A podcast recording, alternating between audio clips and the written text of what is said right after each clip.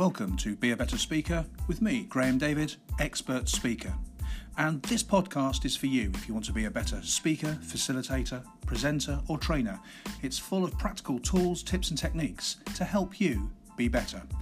This podcast is sponsored by blue beetle dot co dot u k and graham david dot co dot u k. In this episode, I'm going to look at how do you find the, the overall theme for your conference. Now, if you are just one speaker, uh, if you've if you've just got one slot, that's fine. This will still work for this particular episode. Uh, equally, if you're responsible for putting the whole event together, this will also definitely work. Now, one of the things I've noticed that many, many people do when they speak is they overpack their slot with information. Now, this would feel like the right thing to do. You've got people in the right place. It feels convenient. While we're all here, let's just tick off these various boxes. You will even hear people use the phrase, I'm going to cover off, um, referring to endless, tedious slides. I'm going to cover off this, I'm going to cover off that. But one of the things I've noticed over and over again when I've looked at um, conference running orders or content that individual speakers are doing in their conference is they tend to fall into one of two sides. The, the one side is what we're going to be talking about, which is how do you pick that priority that your conference or your, your speech is about. Far more common, people overpack. Now, the reason that you will do this, of course, is you'll think, well, all of the cost of getting all of these people in one place, the venue, the travel, the uh, the accommodation perhaps, the catering, the fact you've got a room full of ten, fifty, one hundred, one thousand people, I don't know, it's a massive expense. Plus, you've often got senior people there.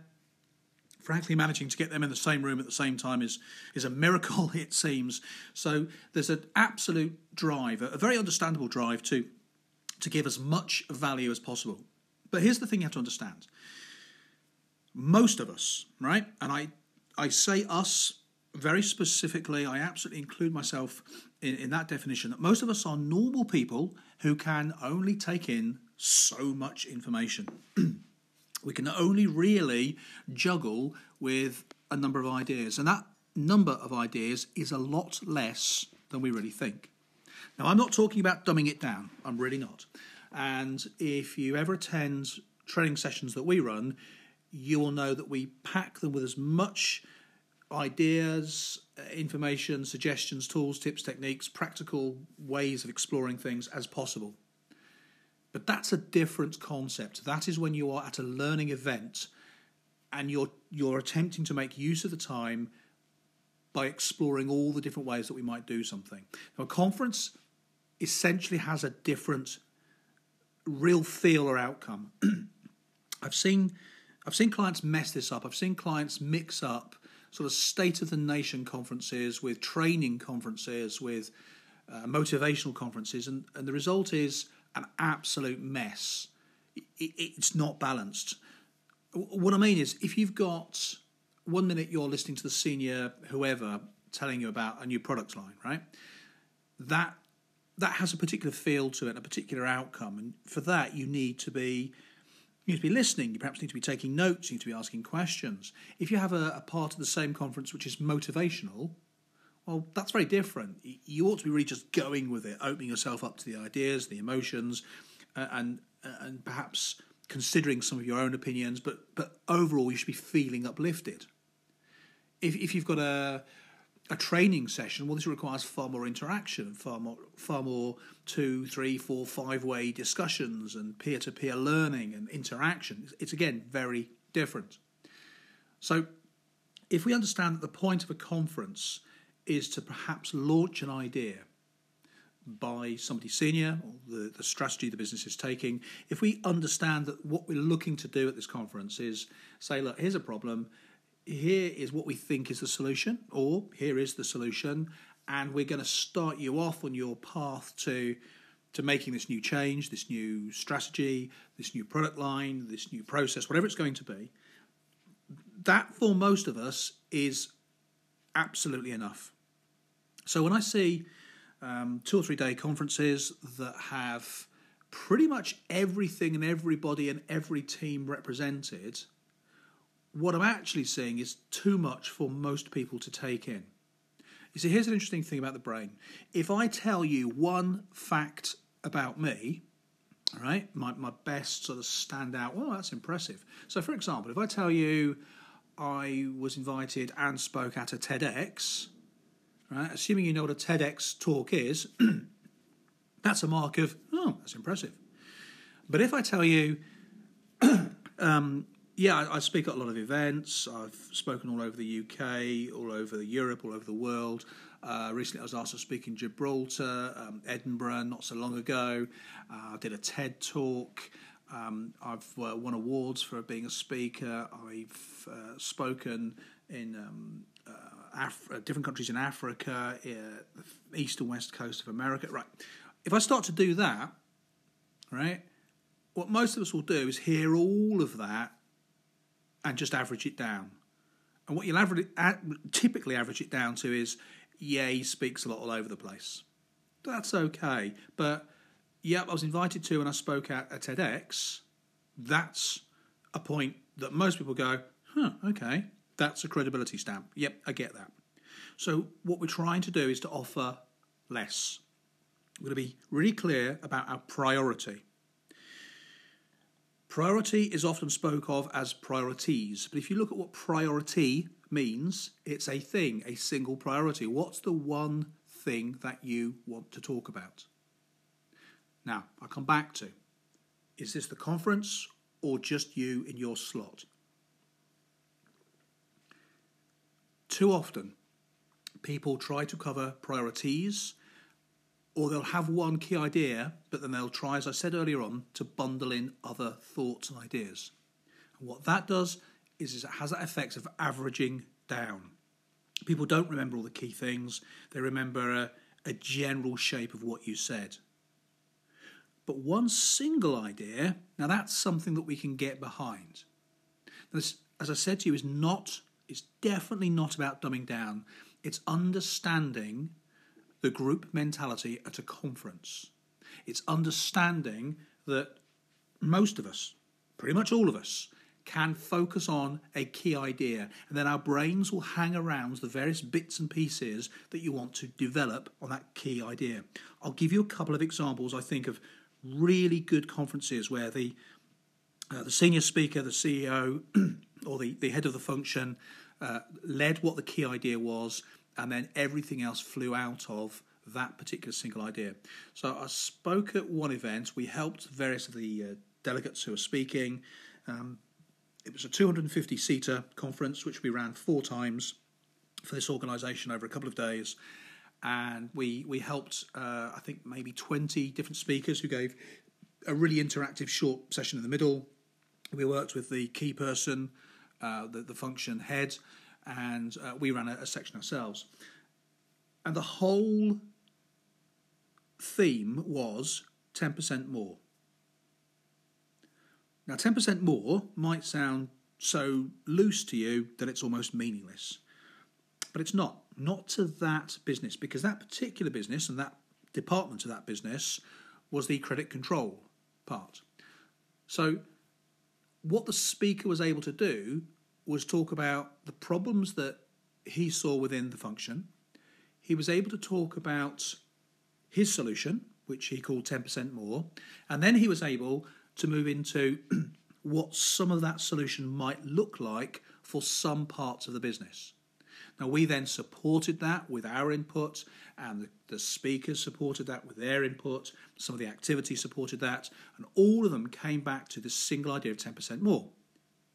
Uh, just in case you're wondering, ten percent more can mean, within the, the, the um, constraints of the debt department, asking that delegates, uh, that, that um, the people who owe them money pay a little bit more, if it's possible, uh, pay a little bit quicker, they make one more phone call, that they um, attempt to add on or upsell where appropriate to, to help customers and clients get out of debt, that they move people to more suitable packages. In other words, ten percent more really means one more phone call, one more ask, one more lean on a supplier. Uh, it, it, it can mean so many different things. But as a central idea, it was absolutely solid. It meant that the speaker was able, in his half-hour introductory piece, to launch that, and we knew that was his priority, ten percent more. Let me give you another example that I thought worked really, really well. Um, totally different business, very, very different. And his particular theme was ruthless focus. Now, I love that as a phrase, ruthless focus. Now, he had a number of, and I, and I said to you, you if you have one priority but you have other ideas that come out of it, that's fine, so long as they all feed back into that single idea. So the single idea was ruthless focus. But he pointed out that in order to have ruthless focus, you have to start saying no to some bits of business as much as you say yes to some bits of business. Now, this might seem counterintuitive, but in his industry, for his business at that time, they were losing time and possibly credibility by taking on some work that, even though it potentially gave them revenue, stopped them focusing in on core activity where they could make more revenue, gain more credibility, and therefore drive up their fee structure. So for them, starting to say no to some work became as important as starting to say yes to some work.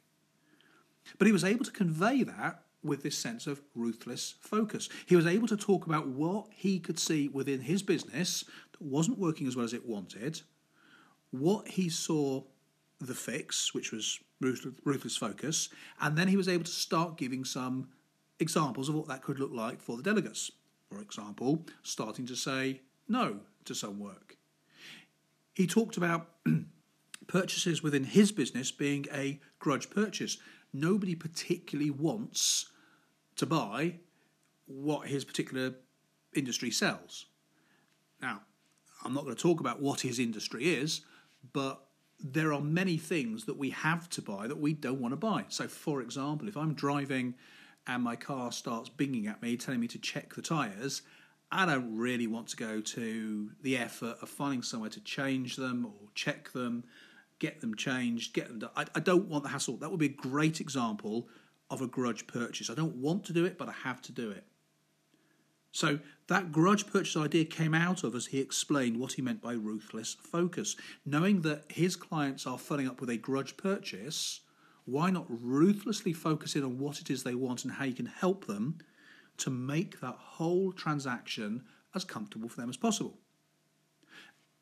This really is what I've been talking about in this whole episode. It's the priority. What's the single thing that you want to talk about? Now, it could be that it has a catchy phrase like ten percent more or ruthless focus, or it could mean it's a it's an overall sense of something.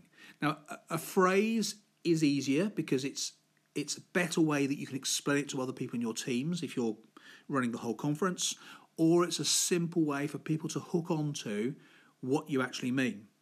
So a third and final example, I worked with a client who Uh, in the hospitality industry, who, who wanted to remind and re-engage her teams that, that she felt were brilliant anyway into just how powerful their brand truly is. And she had this sort of idea of, we've got a great brand, we've got great people, we need to focus in on that great brand and great people. And she had, out of that sense, that feeling, if you like, she had three key ideas. And these were about, you've got to balance the professional requirements of the business, the numbers and the K P I, with the people. Uh, people business, it was a very, very strong people business. You've got to work on the basis that we're all going to do this. There's, there's no more room for blaming head office or the senior leadership team. We're all doing this. So we've got to assume everybody else is, and we've got to do our bit. And she wanted her delegates to rediscover the excitement and uh, engagement and excitement they felt on their very first day. And she wanted them to go to work every day with that. And those three things supported this sense that she was putting across of, we've got a great business, we've got great people, come on, we can do this. Now, those, I think, are three great examples of a single idea, or in that last example, a single feeling that you're then putting across in your speech. And if you look at your next piece that you've got coming up, or something you're working on now, it's often the case that people have a variety of focus points. And I know it seems impossible, but one focus point will make your piece so much stronger. And often and, and I've referred to this a couple of times as I've told this story with these, uh, these good examples, it can be as simple as, what is the problem that you are seeking to address? Now, how you explain the problem, I've covered in other episodes, whether you use a story, whether you use questions, whether you use activities, whether you use uh, a variety of different ways of bringing this to life for people. But the first stage of this is, what's the problem that you are seeking to address? This can be examples. This can be something on a slide that shows a bad reaction from customers, or shows some, some numbers going in the wrong direction. It doesn't really matter what feels right to you, but whatever's the right way for you to do this, we're going to start by painting the picture. This is the problem we've got.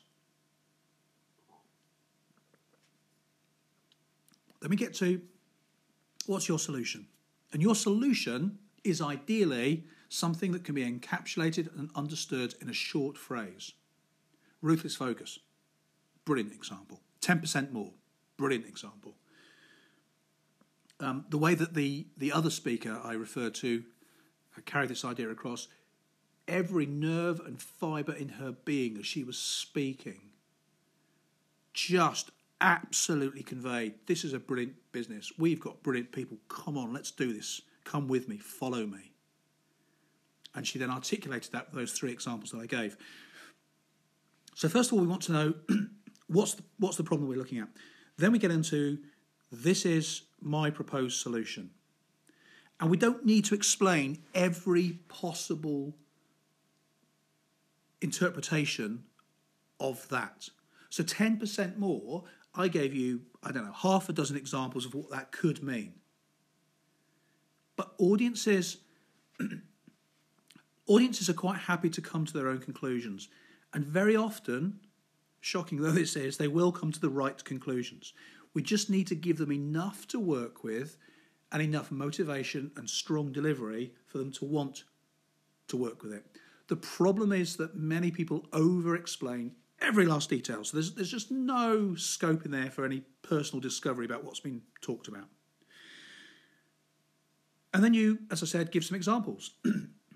So the third stage of this is you give some examples of what you would like to see. So the ten percent more guy did. The ruthless focus guy did. The we've got great people and a great business did. Now in all of those, if that speech is the standalone piece, that's fine.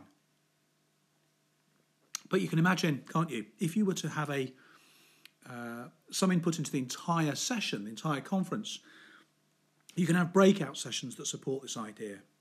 You can have uh, an outside presenter come in and illustrate some of the issues you're talking about. That's something we do a lot with clients. You could um, you could have different members of your senior team talk about their versions or their approaches to that single idea. ten percent more, well, let's get the finance person in to talk about what it means to them. ten percent more, let's get the diversity and inclusion officer in to talk about how that same idea can help that particular strategy. Ruthless focus. Let's think about this from a customer service perspective. Ruthless focus. Let's see how ruthless focus could really upscale our H R approach. We've got great people. We've got a great business. Let's think about that with the most senior person in the business to come along and tell us how excited she is to be here today and where this could go next. Let's have an external speaker talking about how well you can achieve things when you realise that you've got the right team doing the right thing. In other words, you can, in that third stage, build on all of the strength that you've got in your initial piece. So that, I think, is, is pretty much where we are for this. It's all about finding your single priority. What is the thing you want to talk about? Not priorities, the thing. Uh, structure this so you've got, here's my problem, here's my solution, and here are some ways you could do this. You do not need to explain every last possible ramification for this. Let people come up with their own solutions, their own problems, their own ideas. Encourage debate, encourage conversation. Oh dear, encourage coughing. Um, encourage encourage people to, to input into these ideas, and then what you've started to get is a conference or a speech, if you're just doing the speech, that really hangs together. People can recall key elements of it, they can understand what you want them to do, and they will leave that meeting or that conference fully engaged and ready to put it into practice. That's all for now. Look forward to hearing from you next time.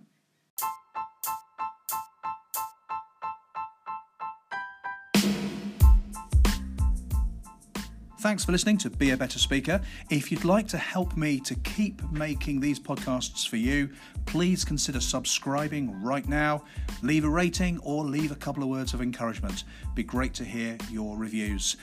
My name's Graham David, expert speaker, and this podcast is sponsored by blue beetle dot co dot U K and graham david dot co dot U K.